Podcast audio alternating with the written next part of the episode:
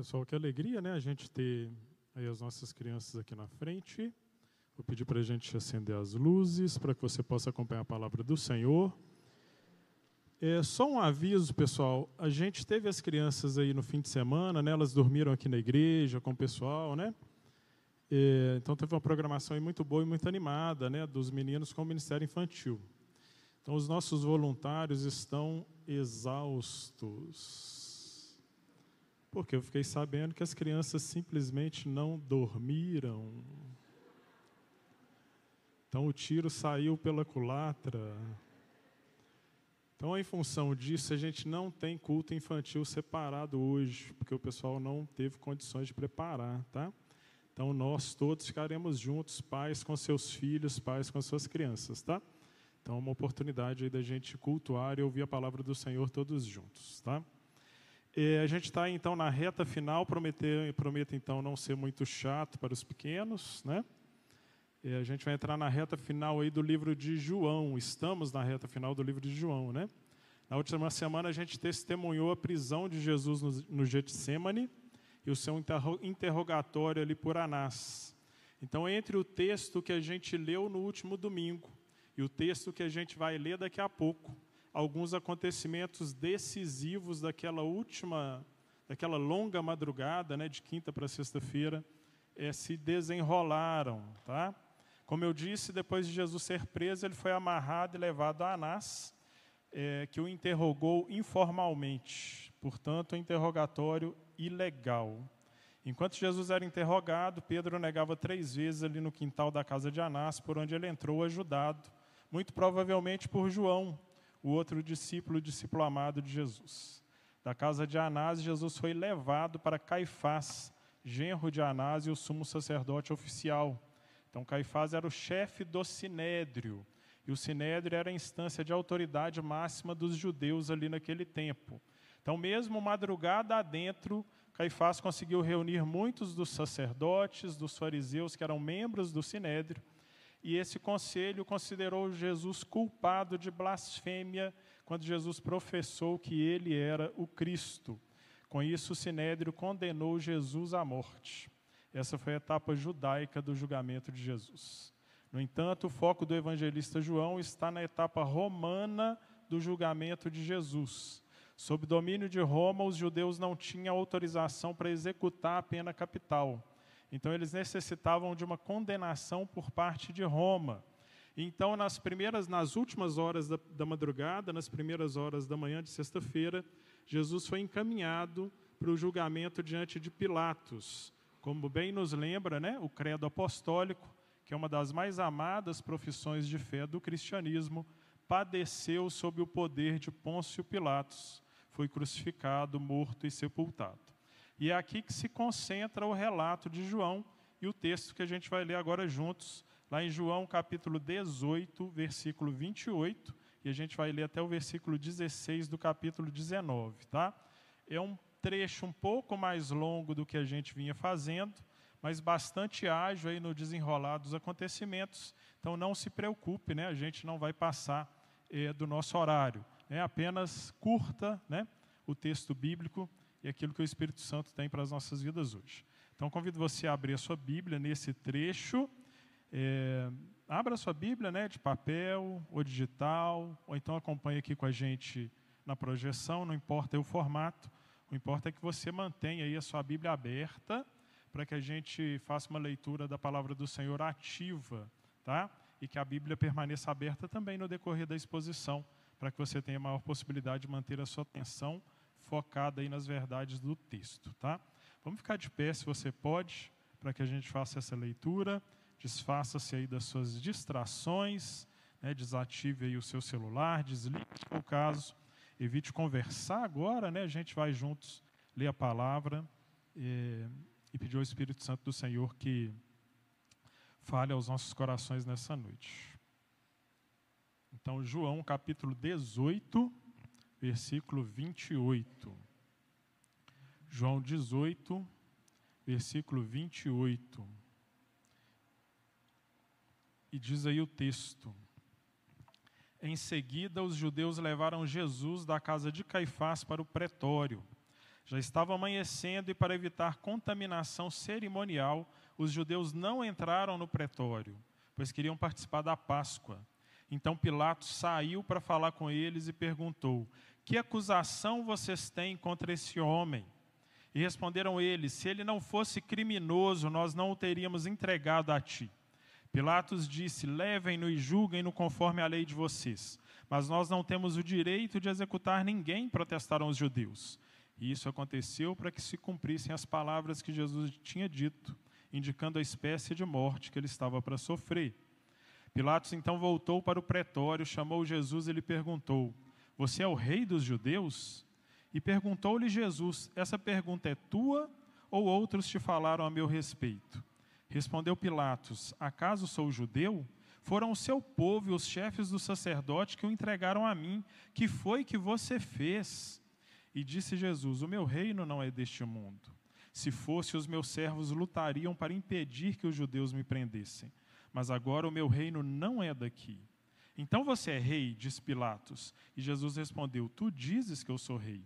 De fato, por esta razão nasci e para isso vim, ao mundo, mas para testemunhar da verdade. Todos que são da verdade me ouvem. Que é a verdade? perguntou Pilatos. Ele disse isso e saiu novamente para onde estavam os judeus e disse: Não acho nele motivo algum de condenação. Contudo, segundo o costume de vocês, devo libertar um prisioneiro por ocasião da Páscoa. Querem que eu solte o rei dos judeus? Eles, em resposta, gritaram: Não, ele não, queremos Barrabás. Ora, Barrabás era um bandido então Pilatos mandou açoitar Jesus. Os soldados teceram uma coroa de espinhos e a puseram na cabeça dele. Vestiram-no com uma capa de púrpura e, chegando-se a ele, diziam: Salve, Rei dos Judeus! E batiam-lhe no rosto.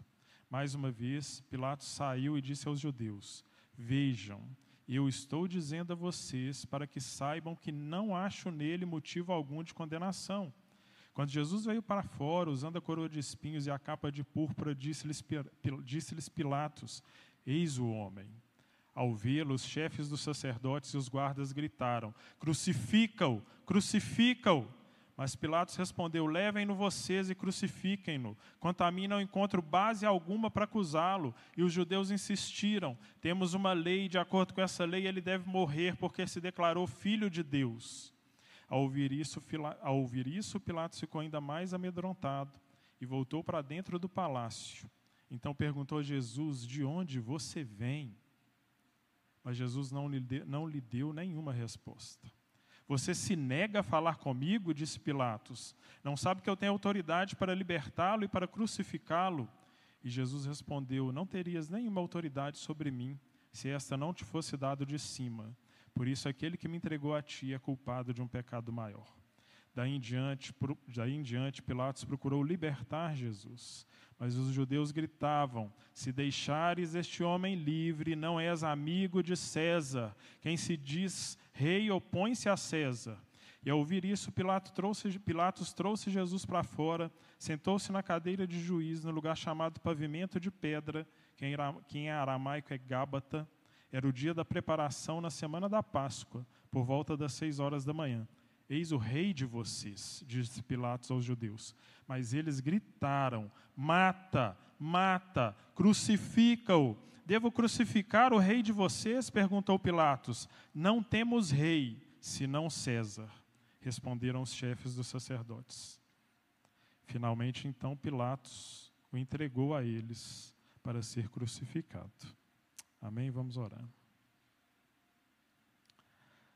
Senhor nosso Deus, nós te agradecemos, Pai, por tua palavra e pela leitura do texto, Pai. Texto que confronta as nossas vidas, texto duro e difícil de ler, porque nos apresentam, Pai, fatos relacionados, Pai, àquela noite em que as trevas tentaram apagar a luz, Pai. Graças a Deus, Pai, nós sabemos que Jesus Cristo ressuscitou ao terceiro dia, Pai, e a sua luz continua brilhando sobre as nossas vidas. Pai. Então, Pai, nos ajuda a nos aproximar desse texto, Pai, guiado pela luz do Teu Santo Espírito, que é quem ilumina os nossos corações, Pai, de maneira que possamos entender, Pai, aquilo que o Senhor tem para as nossas vidas hoje, por meio da tua santa palavra, Pai. A nossa oração, em nome de Jesus. Amém. Amém? Pode se assentar, por favor.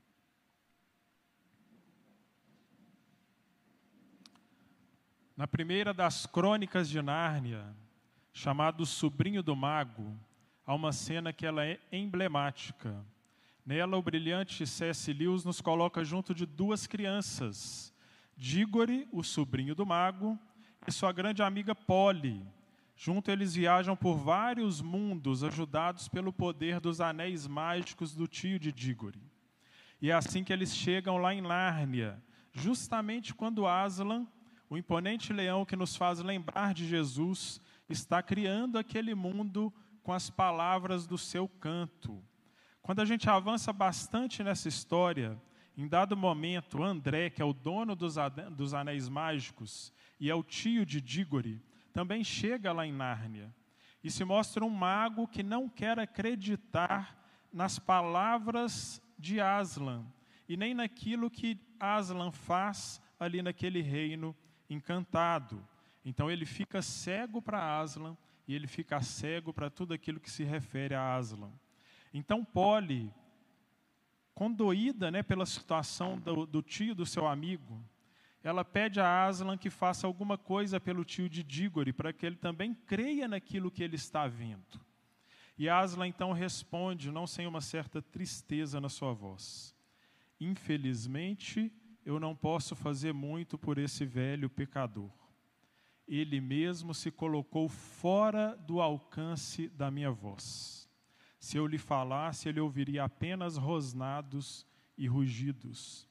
Dígor e Poli, as duas crianças, elas ouviam a voz do leão Aslan conversando com eles como se fosse um humano. Mas o mago André não conseguiu ouvir nada que não fosse rugido e rosnado de um leão qualquer diante dele.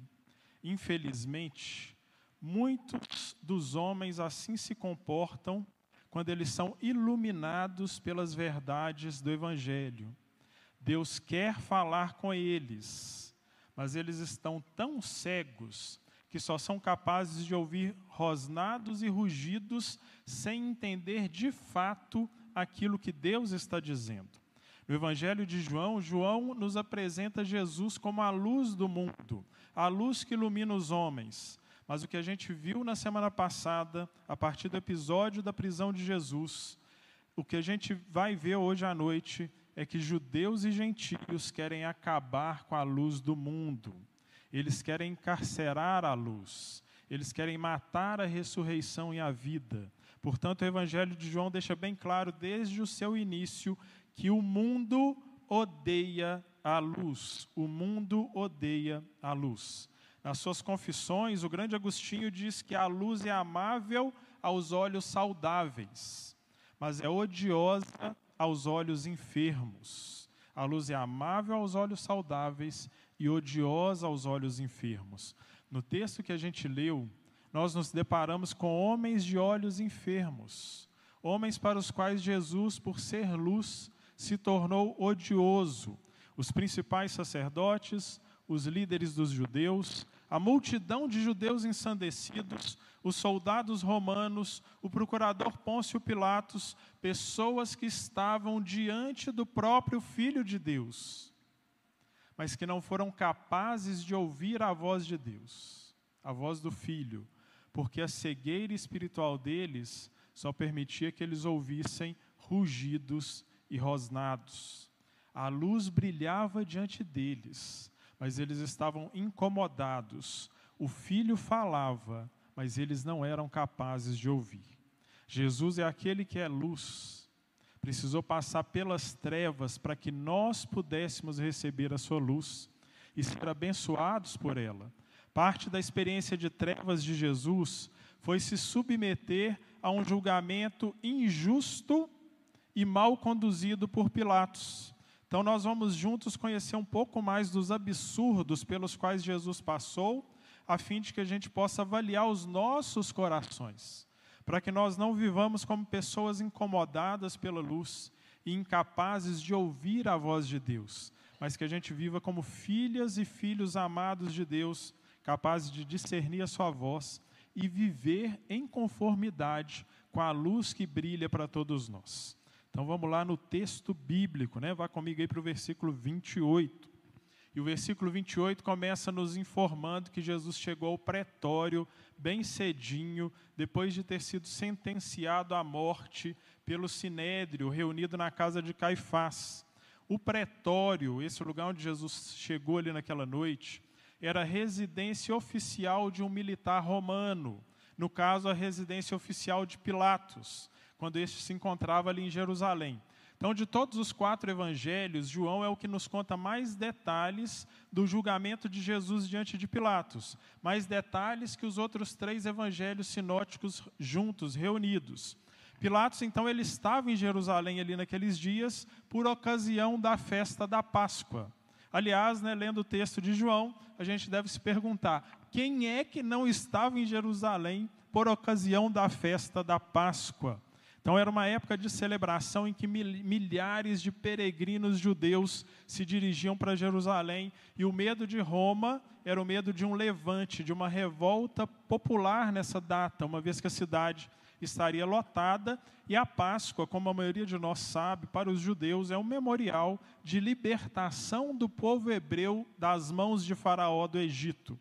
E quem garante que uma nação subjugada, motivada por essa lembrança, não aproveitaria aqueles dias para se levantar contra o opressor estrangeiro da vez, que no caso era Roma?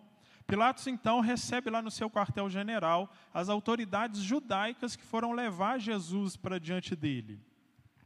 E aí João nos conta de um detalhe: aqueles homens, os líderes judaicos, né, os sacerdotes, os fariseus, eles se recusaram a entrar na residência de Pilatos. Levaram Jesus amarrado, entregaram Jesus para a guarda romana. Pilatos manda que Jesus entre, mas eles ficam do lado de fora, em alguma espécie de pátio, né, de átrio, ali cercado pelas colunas né, daquelas casas romanas. Porque eles queriam evitar, diz o versículo 28, a contaminação cerimonial. Eles queriam participar da festa judaica. E a lei judaica dizia que aqueles que pisassem em solo estrangeiro, né, durante a festa de Páscoa, ficariam impuros ali por sete dias. E para aqueles homens legalistas ao extremo com a lei do Senhor, isso seria, assim, é, crime cruel, né, muito cruel, com a postura religiosa que eles tinham. E aqui a gente já pode parar para fazer uma primeira aplicação do texto, né? Quanta ironia quanta hipocrisia daqueles homens. Primeiro, porque eles estavam se mostrando extremamente zelosos com a lei de Deus. A lei de Deus não me permite pisar em terra estrangeira, senão eu fico impuro e não posso celebrar a Páscoa. Toma Jesus e eu vou ficar aqui do lado de fora. Mas ao mesmo tempo que eles veneravam essa lei, essa lei não era real nos seus corações. Eles foram incapazes de perceber que aquele Jesus que eles estavam entregando para julgamento de Roma era o Messias prometido por aquela mesma lei que eles estavam venerando ali naquela hora. Eram homens legalistas, preocupados com os rituais e com os procedimentos, mas com o coração fechado para aquilo que aqueles rituais significavam. Então a gente precisa tomar cuidado também para que o evangelho que a gente vive nos nossos dias hoje não seja como o judaísmo daqueles líderes judeus que acabaram por extremo legalismo matando Jesus. A gente não pode viver um evangelho que é só de regras, que é só zelo, um evangelho sem vida, evangelho sem proximidade com Jesus. É triste ver que aqueles homens conheciam tão bem a palavra de Deus, mas diante dela quando as promessas da palavra estavam se cumprindo, eles foram incapazes de enxergar a luz brilhando diante deles. Mas não só isso. Aqueles homens que tomavam elaboradas precauções ali para evitar a contaminação cerimonial, para que pudessem participar da festa da Páscoa, ao mesmo tempo, como a gente vai ver ao longo do texto, eles estão preocupados em manipular o sistema judicial romano para assegurar a morte daquele que era a verdadeira Páscoa que eles celebrariam dali algumas horas.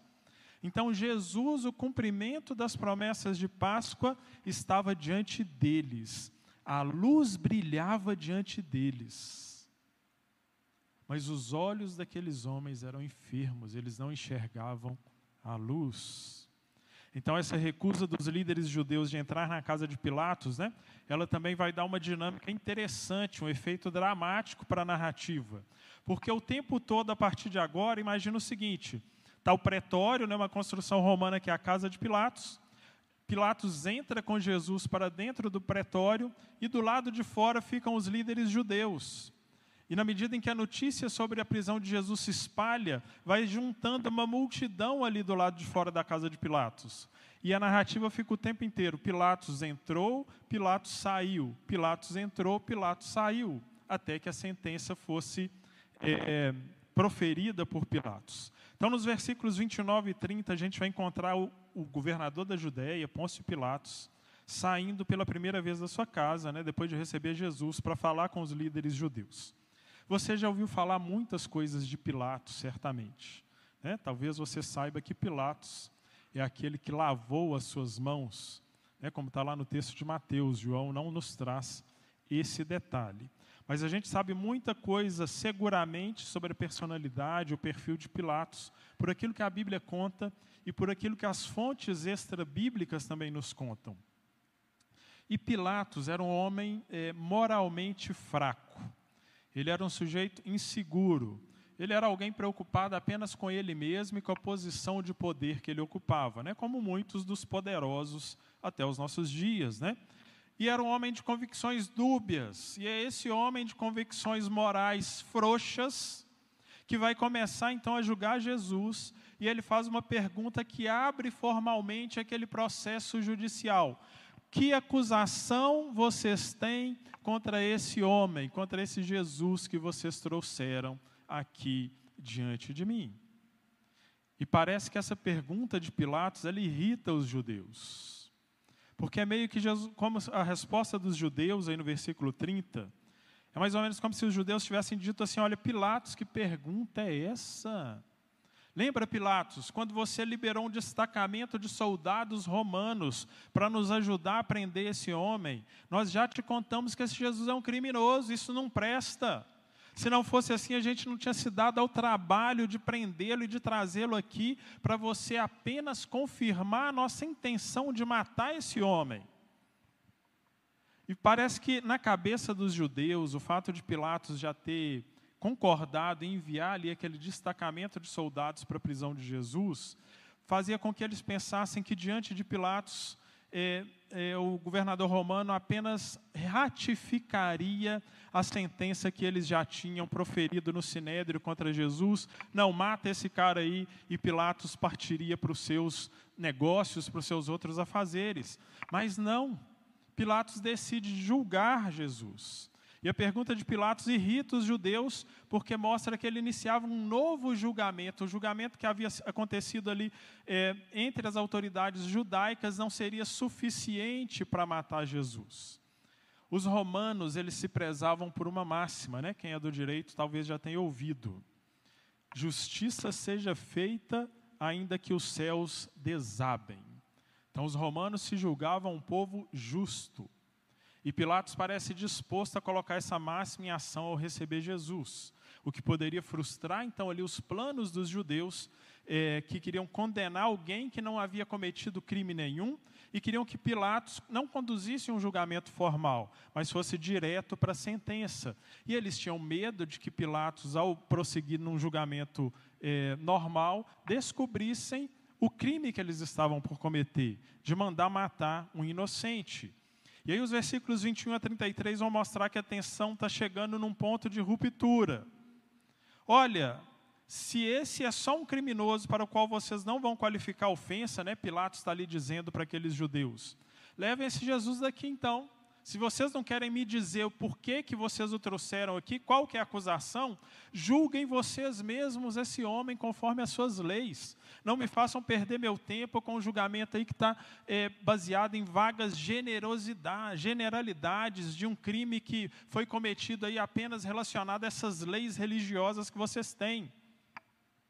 Só que isso colocava os judeus em maus lençóis, porque eles queriam matar Jesus.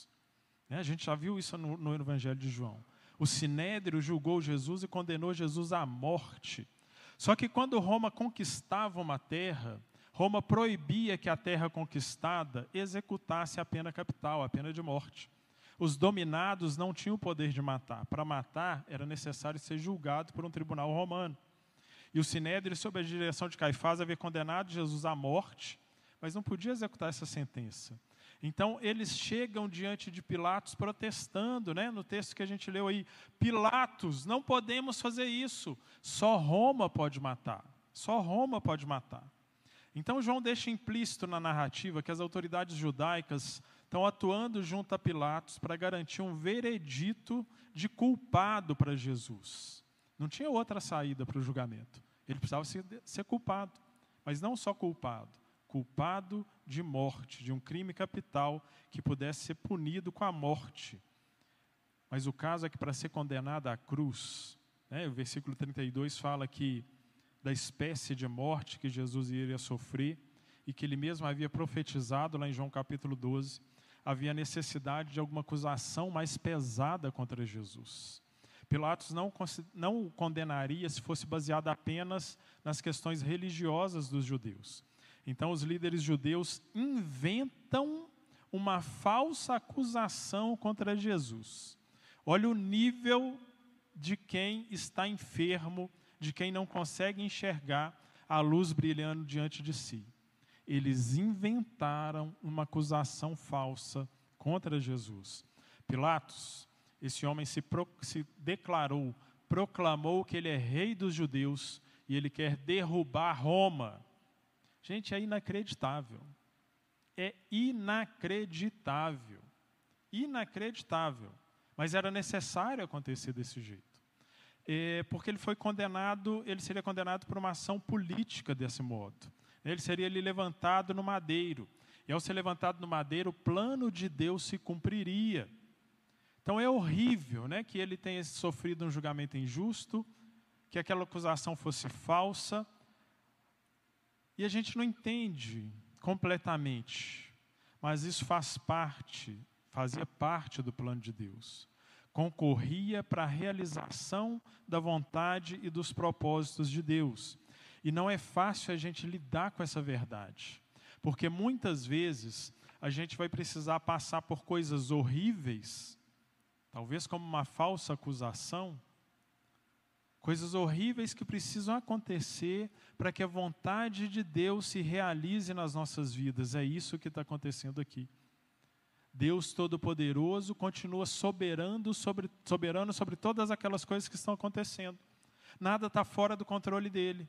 Mesmo a acusação falsa que foi feita contra Jesus.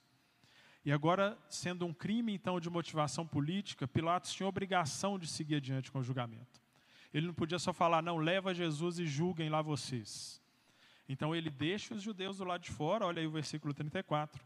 Ele entra no pretório e ele faz uma pergunta para Jesus: Jesus, lá fora, eles estão te acusando. Você é o rei dos judeus?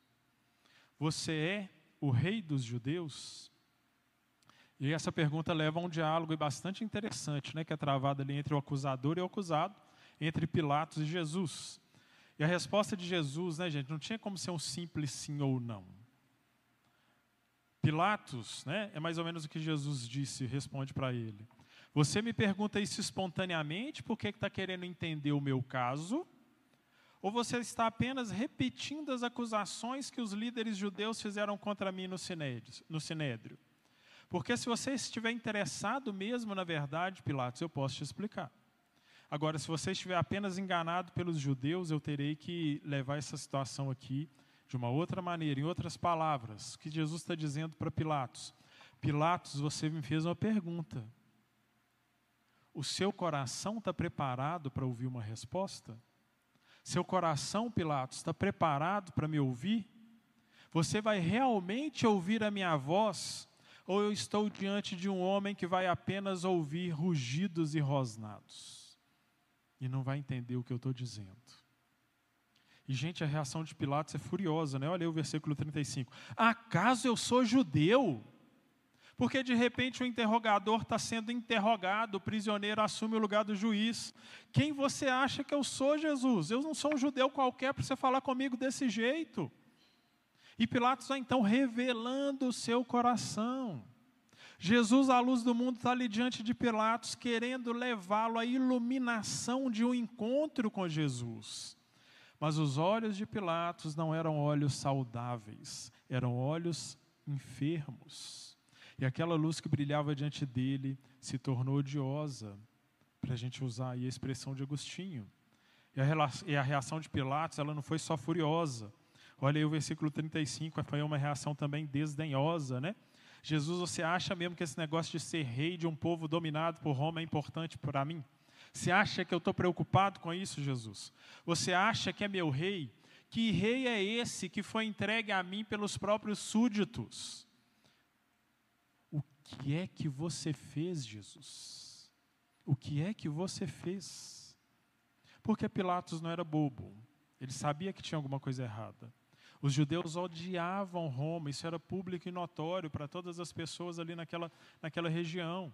Como assim os judeus então entregariam para execução alguém que fizesse justamente o que eles mais queriam? O que os judeus mais esperavam era que alguém se levantasse como rei, se declarasse rei e dissesse assim: fora Roma, abaixo Roma. E de repente eles estão diante de Pilatos, o governador romano, falando assim: esse cara fez tudo que a gente queria que ele fizesse, que a gente fez tudo que, ele, que, que a gente queria que ele fizesse para nos libertar de Roma.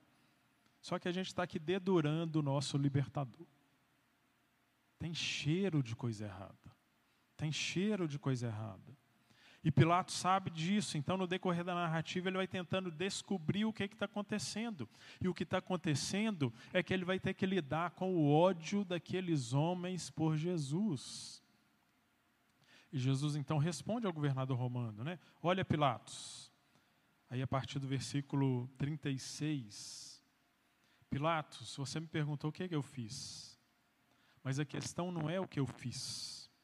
Pilatos, a questão é a natureza do meu reino. Então deixa eu te explicar. O meu reino não é daqui. O meu reino não é deste mundo. Como são os reis deste mundo? Os reis deste mundo se deixam prender como eu me deixei prender, sem nenhum tipo de reação. Pilatos, você viu que nenhum servo veio me impedir que eu fosse preso. Então o que, é que Jesus está fazendo? Jesus está reconhecendo sim que ele era um rei, mas Jesus também está definindo de que tipo de reino ele era rei. E ele define o seu reino removendo toda possibilidade de ofensa contra o Império Romano. Porque ele fala assim: olha, meu reino não é desse mundo, meu reino agora. Né? Essa palavra é importante na palavra, nas palavras de Jesus. Agora o meu reino não é deste mundo. Porque nós sabemos que Jesus voltará para consumar o seu reino. Mas agora o meu reino não é deste mundo. Aqui nesse mundo eu não vim para ocupar o lugar de Roma, pelo contrário. Eu ensinei para os meus discípulos: dai a César aquilo que é de César. Então Jesus está mostrando que a natureza do reino de Deus é diferente. A natureza do reino de Deus é diferente. E talvez você vire para mim e diga assim: nossa, mas que coisa óbvia. Não é óbvio, né? A natureza do reino, a gente sabe que o reino não é deste mundo, mas infelizmente essa é uma verdade que não é tão óbvia assim. E que nós, né, os cristãos de hoje, estão precisando se lembrar que o reino que Jesus inaugurou não é desse mundo e não vai impor os seus interesses pela força. Há muitos cristãos hoje em dia né, que estão associando a causa do reino e da igreja a partidos políticos, correntes ideológicas, mas o nosso reino, o reino a quem servimos, ele não é um reino deste mundo. Chegará o dia em que o reino será consumado, nosso rei vai voltar e vai desfazer toda a injustiça, toda igual, desigualdade, todo o poder do mal.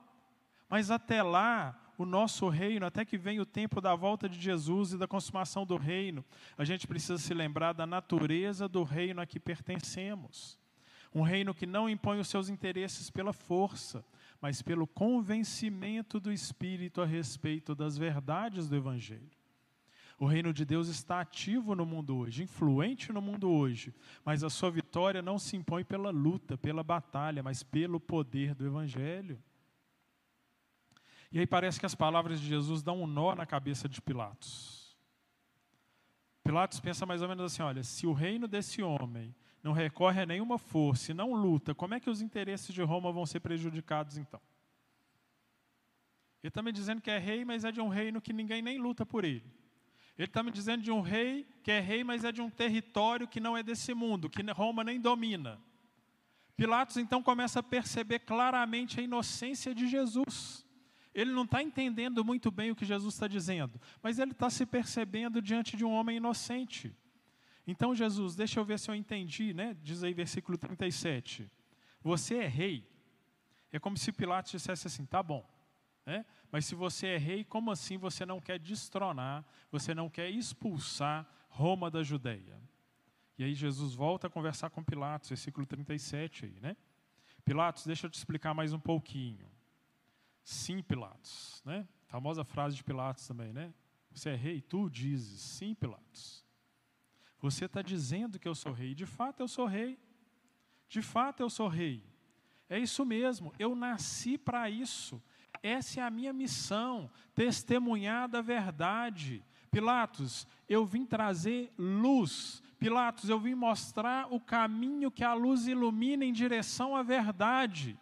E quem é da verdade, Pilatos, vai entender o que eu estou dizendo. Então, nesse momento, Jesus está iluminando o coração de Pilatos para ele mesmo perceber aquilo que tem lá dentro.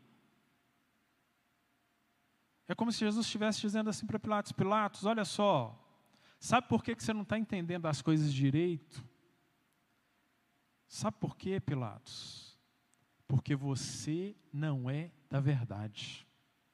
Você não ouve as minhas palavras. Pilatos, você só ouve rosnado, você só ouve rugido.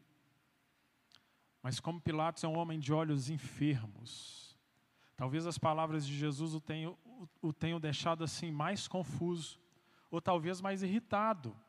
Né? Porque Pilatos, Pilatos ele vira as costas é, e ele fala outra frase famosa né, de Pilatos, né? que é a verdade. Que verdade é essa que você está me falando, Jesus? O que, que é a verdade? E a gente não tem como entender muito bem por que exatamente fez essa pergunta, né, se a gente for sincero e honesto com o trato do texto.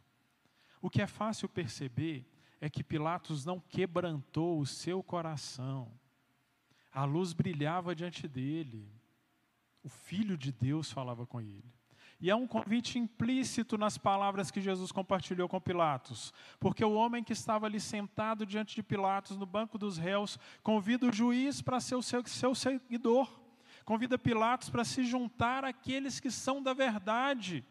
Jesus não era um homem perigoso e Pilatos estava notando isso. E talvez isso seja o que mais está irritando Pilatos agora. Porque ele termina o seu interrogatório com essa pergunta curta, cínica. Pilatos, Pilatos vira para Jesus e fala assim: Jesus, que verdade é essa? Que verdade é essa, Jesus? De que, que você está falando? Ele então dá as costas para Jesus ali de maneira ríspida, né? seja porque ele não está convencido de que há uma resposta para essa pergunta, seja porque simplesmente ele não quer ouvir a resposta para essa pergunta. E talvez seja essa a ênfase de João, porque ele já nos contou que Jesus disse que Jesus se declarou o caminho, a verdade, a vida. E Pilatos está dizendo assim: que é a verdade? O que, que é a verdade? Jesus não adianta me falar dessa verdade. Jesus não adianta me convidar para o seu reino, Jesus. Eu não sou dos seus eu não sou dos seus. E sabe, gente, cotidianamente a gente também é chamado a decidir se a gente é ou não é de Jesus. Se a gente vai responder à luz de Jesus brilhando em nossas vidas ou não se a gente vai fazer aquilo que vai responder ao convite de Jesus para que a gente faça aquilo que ele quer ou não. Mas o que, que a gente faz, gente? A gente às vezes faz a mesma coisa de Pilatos. A palavra diz assim, né? Eduque a criança no caminho que deve andar. E a gente pensa assim, nossa, mas será mesmo? Até que ponto que isso é verdade?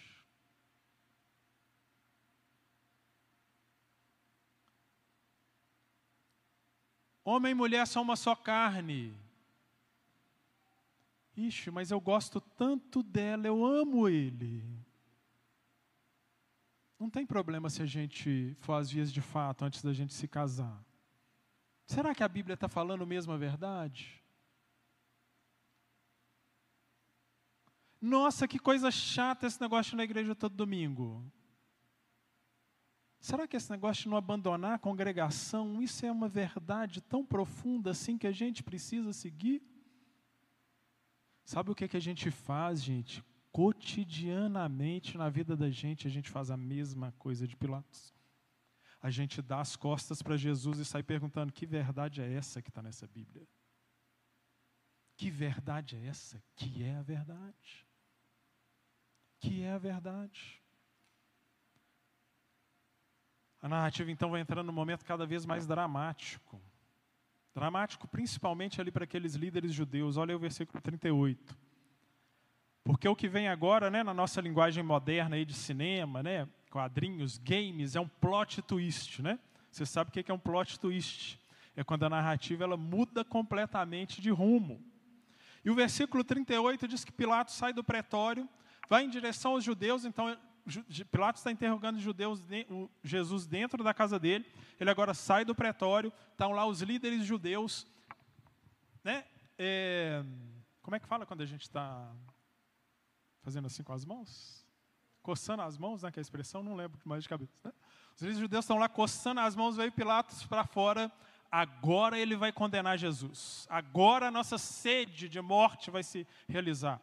E Pilatos fala assim: gente, não acho em Jesus motivo algum de acusação. Estamos diante de um homem inocente. A situação complicou para os líderes judeus agora. A situação complicou para os líderes judeus agora. Porque Pilatos viu que seria cometida uma injustiça se Jesus fosse condenado à morte. Agora, se Pilatos fosse um homem íntegro, ele teria libertado Jesus nessa hora, mandando as autoridades judaicas de volta para casa e falado assim: galera, esse sujeito aí é rei, mas não é um rei político igual vocês estão acusando aí falsamente. Não é esse o tipo de reino que ele diz que é o dele. Ele é inofensivo para o império, eu vou libertar esse homem. Mas não é isso que Pilatos faz. Ele tenta então achar uma solução que dê aos, aos judeus. Né? Pilatos está tentando ficar bem com todo mundo, né?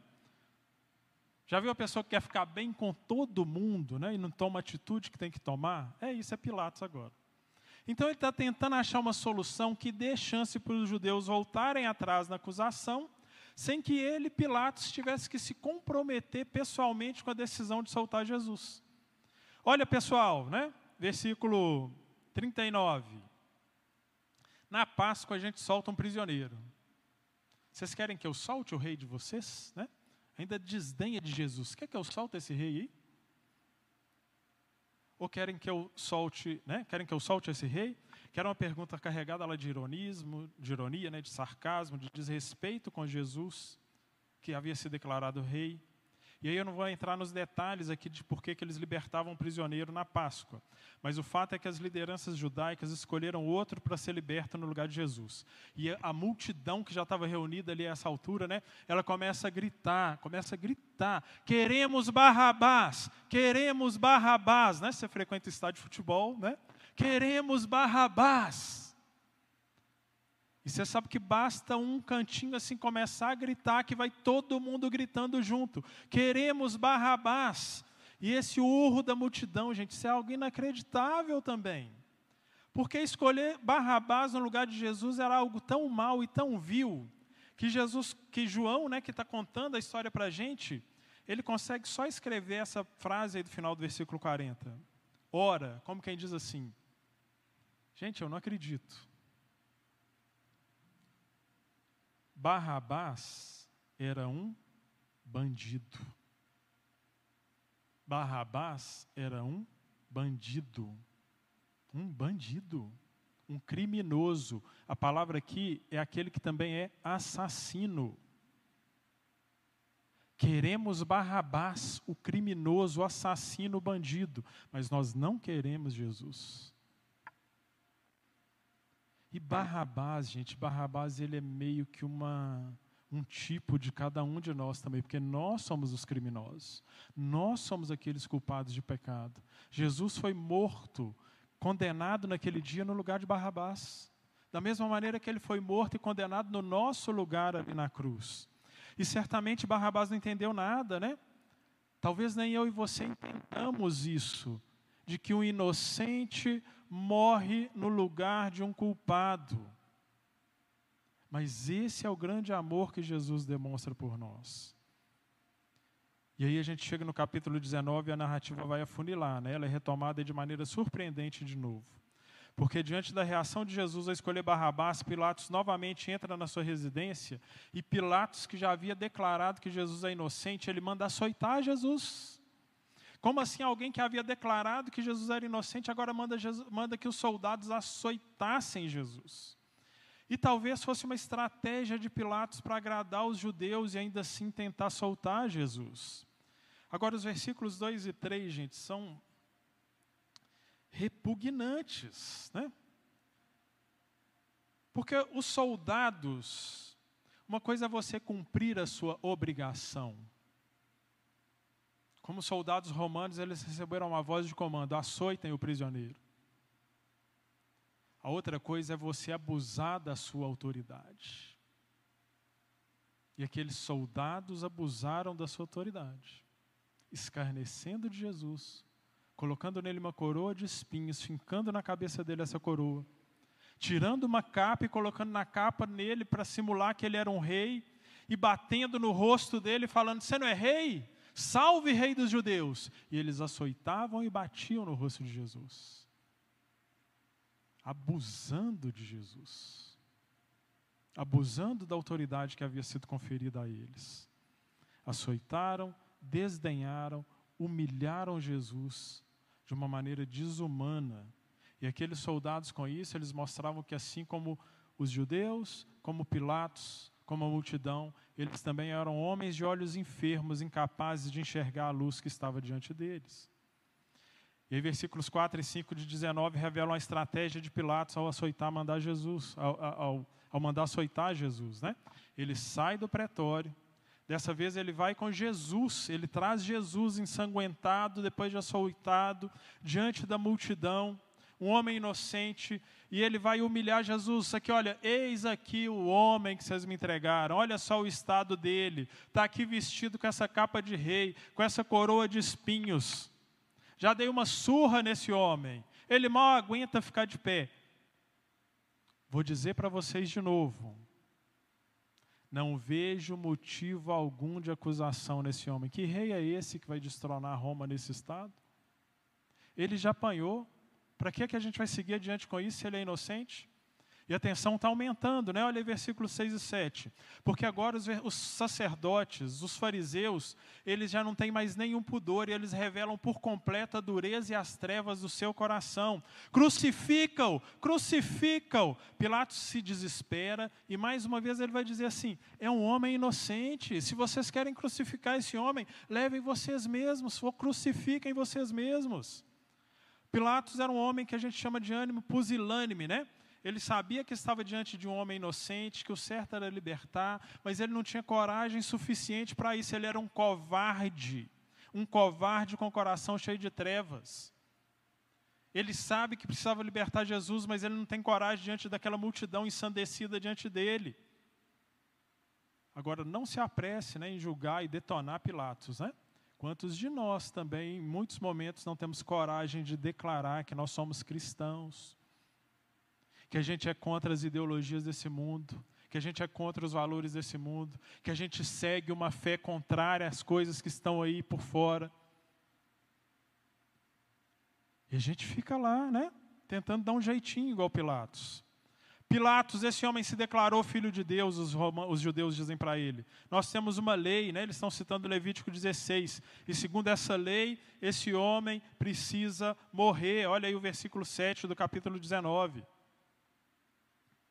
Eles queriam de qualquer jeito matar Jesus, gente. Eu dei para essa mensagem o título As trevas queriam apagar a luz. Não importa se Jesus é inocente, aquela multidão está ensandecida, aqueles homens estão em trevas, eles vão, não vão desistir até que eles consigam apagar a luz. E diante de tanta maldade, tanto ódio da multidão contra Jesus, né? Versículo 8 diz que Pilatos ficou ainda mais amedrontado. Pilatos está chegando naquela hora que ele tem que decidir o que, que ele faz. Esse homem é inocente, esses caras querem a morte dele, o que, que eu faço agora? E aí Pilatos ainda ouviu uma coisa que os judeus falaram assim: olha, ele se declarou filho de Deus. Só que Pilatos não é um judeu, Pilatos é um homem romano, de cultura grega. Quando eu falava para ele assim: olha, ele é um filho de Deus, ele está achando que Jesus tem poderes divinos. Como assim eu mandei açoitar alguém que tem poderes divinos? O que, que vai acontecer comigo? O que, que eu faço agora? E aí Pilatos chama Jesus para dentro, né, versículo 9, e ele desesperado fala para ele assim: De onde você vem, Jesus? O que está acontecendo aqui? Jesus fica em silêncio. Agora, Jesus acabou de ser açoitado, né? Eu não vou entrar aqui nos detalhes do açoitamento que ele recebeu. Ele devia estar sem forças até para falar nessa hora. Isso irrita Pilatos, né? Imagina o estresse da situação, gente. O estresse de Jesus, o estresse da multidão, o estresse de Pilatos. Jesus, você vai se negar a me responder. Eu sou aquele que pode soltar, te crucificar. Aí Jesus fala: Não, não.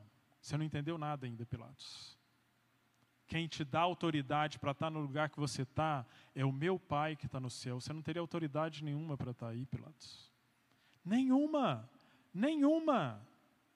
Nenhum poder humano tem autoridade para fazer nada que não seja debaixo da vontade do poder de Deus.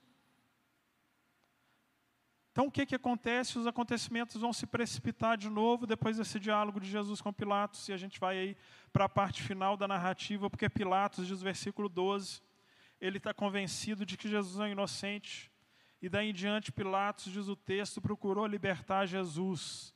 Mas os judeus agora então resolvem colocar Pilatos contra a parede. Ah, é Pilatos? Ah, é Pilatos? Se você é amigo de César, como é que você vai deixar embora aquele que se diz rei?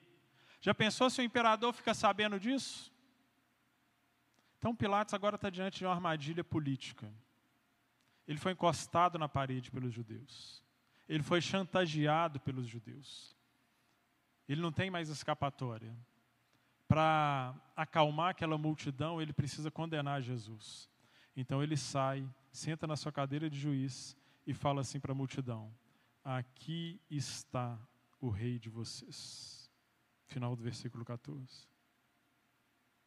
E, gente, a multidão gritava: Mata, mata, crucificam. E até o próprio Pilatos parece que está incrédulo. Eu vou matar o rei de vocês? É isso mesmo? Esse homem é inocente. E olha só o que, que os líderes judeus, né, os principais sacerdotes, disseram para Pilatos. Gente, é inacreditável, né? A palavra que vinha o tempo todo na minha mente enquanto eu estudava o texto. Pilatos mata Nós não temos rei senão César. Aqueles homens, conhecedores da palavra de Deus, que sabiam que a lei mosaica condenava à morte aquele que blasfemasse o nome do Deus de Israel, sobre o qual não haveria nenhum outro rei. Aqueles homens estão dizendo assim: olha, esquece isso aqui agora. Nosso rei é César. Nosso rei é César. Não é Jesus, não é Deus, não é ninguém. Nosso rei é César. Lembra que João começa o evangelho dele falando assim: olha, veio para o que era seu, mas os seus não o receberam. Está aqui a evidência máxima daquilo que João tinha dito.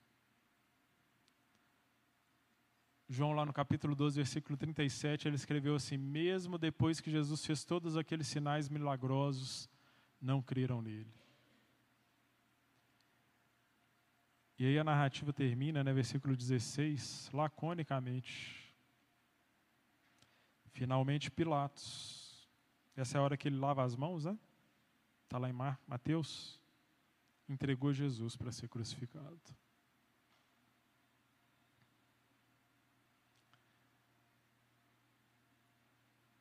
Eu queria que você olhasse para o seu coração agora. Porque a luz de Jesus brilha na sua vida diariamente. A palavra de Deus tem sido pregada para você ao longo da sua vida. A palavra do Senhor tem sido apresentada a você ao longo da sua vida. Jesus tem te convidado a andar com Ele, a fazer a vontade dEle. E o exame que a gente precisa fazer dos nossos corações é o, exame, é o exame que aqueles homens não foram capazes de fazer, porque a luz brilhou durante três anos para os líderes judeus. A luz brilhou para Pilatos, mas eles eram homens de olhos enfermos, a luz se tornou odiosa para eles. E você? Os seus olhos são saudáveis ou seus olhos são enfermos diante da, enfermos diante da luz de Jesus que está brilhando na sua vida? Você tem escolhido fazer a vontade de Deus, seguir a luz, ou você tem escolhido se afastar da luz para fazer a sua vontade? Convido você a fechar os seus olhos, por favor. Feche seus olhos e olhe para dentro do seu coração. Eu não sei se você que está aqui hoje à noite, se todos já tiveram o privilégio e o prazer de dizer para Jesus: Jesus, eu te pertenço, a luz brilhou para mim, Jesus, eu sou teu filho. Se a luz de Jesus tem brilhado para você, mas você ainda não tomou essa decisão, você não entregou a sua vida para Jesus, você não disse para Jesus: Jesus, vem tomar conta da minha vida, vem brilhar sobre a minha vida, não deixe de fazê-lo, essa é a sua hora de entregar a sua vida para Jesus. Renda-se à luz, não resista à luz que está brilhando para você. Se o Espírito Santo está te convidando a fazer esse movimento, faça esse movimento, tome essa decisão. Ao final do culto, você nos procure aqui, me procure, procure o outro, o pastor Jean, um dos diáconos, um presbítero, e compartilhe conosco a sua decisão de se entregar para a luz. Mas da mesma forma, a maioria de nós aqui, nós um dia já fomos alcançados por essa luz. Mas talvez a gente esteja vivendo vidas em que os nossos olhos ficaram enfermos e a gente está fechando os olhos para a luz. Jesus está nos convidando de novo, anda comigo na luz. Se andarmos na luz como Ele na luz está, o próprio João escreve numa das suas cartas depois. Jesus nos convida a andar na luz. Então, se você está andando em trevas, se você está recusando a luz de Jesus diariamente na sua vida, é sua hora de pedir perdão, confessar os seus pecados e dizer assim: Jesus, eu quero andar na luz de novo. Jesus, eu quero ser luz para que eu ilumine outras vidas. Então se coloque diante do Senhor, faça essa oração. Peça a luz do Senhor que volte a brilhar na sua vida. Tenha coragem, não seja como Pilatos. Tenha coragem de assumir aquilo que Jesus quer que você faça. Mas se renda à luz de Jesus. E se você também tem alguma dificuldade para fazer isso, procura a gente, conversa com a gente. E a gente vai te ajudar na sua jornada espiritual. Vamos ficar de pé, vamos orar. O pessoal do louvor vai vir aqui para frente. Por favor, fique de pé, a gente vai orar. O pessoal do louvor pode vir. Senhor nosso Deus e nosso Pai. Senhor, nós somos agradecidos ao Senhor, Pai. Porque o nosso Salvador Jesus, ele se dispôs a experimentar as trevas de uma prisão injusta, de um julgamento injusto, de uma sentença injusta, de, uma de acusações falsificadas, inventadas. Jesus passou por todas essas lutas e se entregou a esses dias e momentos de trevas, para que nós pudéssemos receber a sua luz, para que a luz dele pudesse brilhar sobre as nossas vidas. Pai, nos dá um coração, Pai, aberto para Jesus, para as palavras de Jesus, para a luz que brilha diante de nós, para que no nosso dia a dia, Pai, para que em cada decisão que tomamos, para que cada passo que a gente dá, seja iluminado e guiado por essa luz, que nós não sejamos como Pilatos e como aqueles homens que tinham seus olhos enfermos e que se recusaram a reconhecer que a luz brilhava diante deles. Nos dá corações abertos para receber a luz. Pai. De tal maneira, Pai, que tua luz nos alcance. De tal maneira que tua luz brilhe em nós, Pai. Para que outras pessoas sejam iluminadas por meio da nossa vida, Pai. E elas também abram seus olhos, Pai e seus olhos se tornem olhos saudáveis, olhos que recebem da tua palavra, olhos que fazem a tua vontade, Pai. Essa é a nossa oração nessa noite. Em nome de Jesus. Amém. Amém.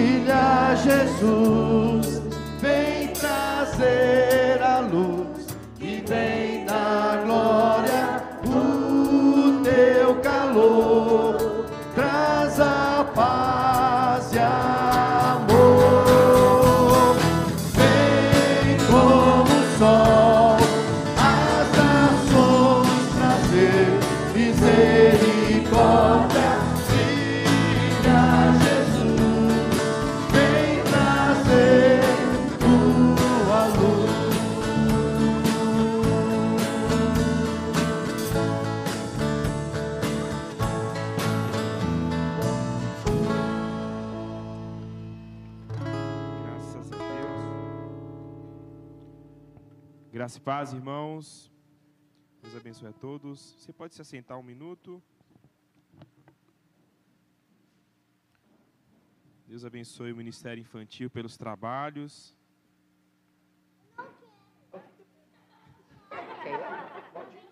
Gostou? Vai fazer parte definitivamente do Ministério de Louvor agora. Meus irmãos, o aviso de hoje são dois. Primeiro deles eu queria convidar a Delba para comunicar. Boa noite, irmãos, a paz. Eu estou falando em nome de Joyce, ah, ela não pôde estar aqui. Não sei se todo mundo conhece ah, o Oasis, que é um trabalho feito exclusivamente para acolher, cuidar, apoiar, fortalecer missionários e pastores e também suas famílias. Está acontecendo uma edição nessa semana e na próxima, e para isso é necessário ah, voluntários para ficar com as crianças. São apenas dois, é um, são dois meninos, um de 5 e um de 11, se não me engano, mas há buracos na escala de cuidados deles. É acompanhar, não é um trabalho, de acordo com Joyce, não é um trabalho grande, uma vez que, além de serem poucos, há uma pessoa que é responsável por orientar. Então, ninguém tem que ir para lá pensando que vai ter que é, inventar as coisas, não. Mas é preciso que fiquem com eles para que os pais possam, então, ficar tranquilamente.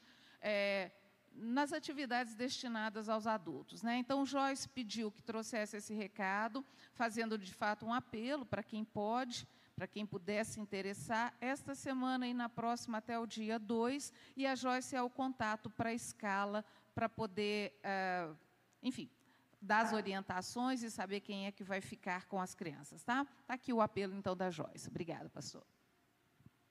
Qualquer dúvida, procure a Joyce com relação a isso. Tem um aviso também especial para a próxima semana. Esse é um aviso que eu vou demorar um pouco, não muito, porque eu quero passar alguns dados com vocês. Semana que vem nós teremos o workshop 360 com o Thales e a Larissa aqui no, na SEC. E esse evento se dará em três períodos. Será no sábado, dia 28 do 10, das 9 às 15 horas.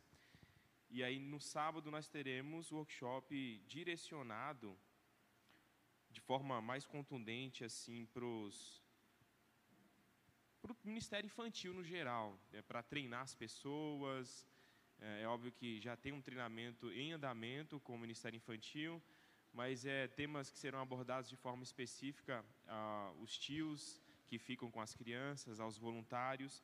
E os temas é o que é e o que não é ministério infantil, por que evangelizar as crianças, estrutura e dinâmica do culto infantil, ou seja, como montar o cultinho infantil, como preparar os materiais, que tipo de material pode ser preparado, como organizar eventos e programações. Esse será o primeiro período do dia 28 do 10, das 9 às 15 horas. O segundo período também é no sábado, só que será às 18 horas, que é a palestra para os papais. E o tema da palestra é Comunicação Familiar Assertiva. É um tema oportuno para os dias atuais, então vale a pena você participar, não fique de fora.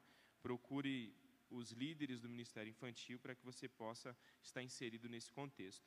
E no domingo, dia 29 do 10, das 10 horas às 11h30, nós teremos uma mensagem interativa. Eles irão sair com as crianças, é isso, né? Sair com as crianças para evangelizar no bairro. E isso é muito bonito, né? Já tem feito um, um, trabalho desse aqui na SEC, a SEC já tem feito isso, as crianças saem, tocam violão, convidam outras pessoas para que à noite essas crianças possam também estar no culto, adorando ao Senhor, junto com essas crianças que evangelizaram. Então fica aqui o convite do Ministério Infantil, o convite da SEC, não fique de fora. Dê o nome para a Alessandra, para a Poli, para o colegiado do Ministério Infantil, será um tempo precioso, um tempo abençoador. Amém? Além disso, eu queria saber quem está nos visitando. Temos visitantes essa noite? Ah, tem, olha que maravilha. Temos um casal, é isso? Um casal, né? Bonito esse pingente, rapaz. Não sei se eu usar um desse aqui, a igreja vai me destituir como pastor, será? Então, Moreno usa um de madeira ali, ó, que beleza. Faz até o sinal da cruz. Deus te abençoe, abençoe a sua família, a sua casa. Alguém mais? Amém. Vitor Heller, quer dar um aviso? Vem aqui então, bonitão. Não é para tanto, não é para tanto, obrigado. Boa noite, gente, boa noite, todo mundo aqui na SEC. Boa noite também para quem está em casa assistindo. Dois avisos rápidos. Não vou segurar todo mundo aqui não, todo mundo já deve estar tá com fome, né? então rápido, rápido. Primeiro de todos, acampamento JNV, Carnaval de 2024. Escutei um uhul aí, vamos lá, de novo, vamos lá, acampamento 2024, cadê? Melhorou, melhorou. A gente vai treinando, a gente vai treinando, a gente vai treinando. Bom, as inscrições já estão abertas, viu, pessoal? Eu vou ficar na mesinha ali, em frente à porta, avacalhando um pouco a saída? Talvez, tentar não atrapalhar muito. Mas quem quiser se inscrever, ou, ou que, quiser saber alguma informação sobre o nosso acampamento, só para ali me perguntar, estou à disposição. E o segundo, pessoal, esse também é bacana, esse também é bacana, é o festival de torta que a gente vai ter aqui na SEC no dia 18 de novembro. A gente. Isso aí. Boa, não estava esperando, não estava esperando. Então, já faz um tempinho que a gente não tem um festival de torta, né? Então, esse ano a gente está tentando organizar, é verdade, sim, faltando um mês, um pouco na correria, mas está dando certo. A gente já tem mais de 20 tor tortas já doadas. Então, assim, está indo, está indo. Então, eu tenho um pedido para vocês, pessoal. Alguns, alguns. A nossa intenção é tentar fazer igual a gente fez com a festa genuína, né? Tentar arrecadar a doação de toda a igreja, fazer com que toda a igreja participe. Então, se você tem intenção de doar, seja torta, ou seja ingrediente para aqueles que, né, que não têm aquela habilidade na cozinha como eu, é só entrar em contato comigo também, que eu vou lá anotando, a gente vai conversando durante a semana, a gente vê a melhor forma de você ajudar. Outra coisa também que eu faço um convite para você é que todos estejam aqui presentes no dia 18 de novembro. Se você não quiser doar, não puder doar, tranquilo, sem problema, sem ressentimento, sem ressentimento, mas venha participar. A melhor parte é comer, não é? A melhor parte é comer, é verdade, é verdade, tem que ser sincero. Então venha, eu vou estar vendendo ingresso também ali na, ali na saída. É só entrar em contato comigo ali, conversar, eu explico tudo, se não estiver falando do acampamento, vai dar certo, vai dar certo. E por último, estou acabando, é oração, tanto para o acampamento quanto para o festival de torta. É oração para que Deus esteja né, nos abençoando, que tudo ocorra conforme a vontade dele, e para que ele também possa estar tocando o coração de todo mundo que está. E, não, eu, não, verdade, verdade. Moreno está me lembrando de um detalhe, mas voltando. E oração também para todos que estão à frente, né, ajudando, porque não é fácil, pessoal. Dá trabalho organizar acampamento e festival de torta, mas Deus é mais, vai dar tudo certo. E outra coisa que o Moreno me lembrou aqui agora, que a gente não vai vender ingresso no dia do festival de torta, porque a gente precisa saber quantas pessoas vão vir, para a gente poder calcular a quantidade de torta que a gente tem que fazer, para não faltar. Então, pessoal, corre, falta menos de um mês, né? A gente vai estar vendendo aqui todo domingo. Quem não né, não quiser comprar aos domingos, pode entrar em contato comigo também, ou qualquer liderança da igreja, que eles vão mandar o meu número para vocês, e a gente, eu vendo por WhatsApp, dá nada não, dá nada não, mas lembrem-se disso, no dia a gente não vai vender, beleza? E é isso, pessoal, perdão pela demora, mas muito obrigado. Está convocado a dar todos os avisos pastorais aqui no final. menino engajado, abençoado. Se coloque de pé, meus irmãos. Vamos fazer uma breve oração. Deus abençoe o pastor Júlio, o ministério de louvor, nossas crianças, abençoe a sua vida, sua família. Deus, obrigado pelo teu carinho, Pai. Obrigado pela tua bondade, pelo teu amor, graça e misericórdia que esteve conosco durante esse culto. Que a verdade, Senhor, possa se revelar diante de nós durante essa semana que a luz que brilha diante desta igreja, destas pessoas, das nossas famílias, possa irradiar na vida de outras pessoas durante essa semana. Que o teu amor, Pai, que como reflexo é transmitido por nós, possa também, Pai amado, alcançar outras pessoas durante essa semana. Que o teu sacrifício possa ser lembrado, que o teu sofrimento possa ser lembrado que todas essas palavras, Deus, que foram lançadas contra ti, sem merecimento algum, venha cair como uma bomba no nosso coração e entender que era nós, Senhor, que deveríamos receber essa condenação, receber essas palavras, essa confrontação. Nos ajuda, Pai, a maturar tudo aquilo que foi dito aqui para que o nosso coração esteja em Ti, esteja na verdade, esteja no Teu amor, esteja principalmente na luz que é Cristo Jesus. Que o amor de Deus e a graça do nosso Senhor e Salvador Jesus Cristo esteja com toda essa igreja, em nome de Jesus. Amém. Deus te dê uma boa semana. Qualquer dúvida, procure um dos pastores, presbíteros ou diáconos da comunidade.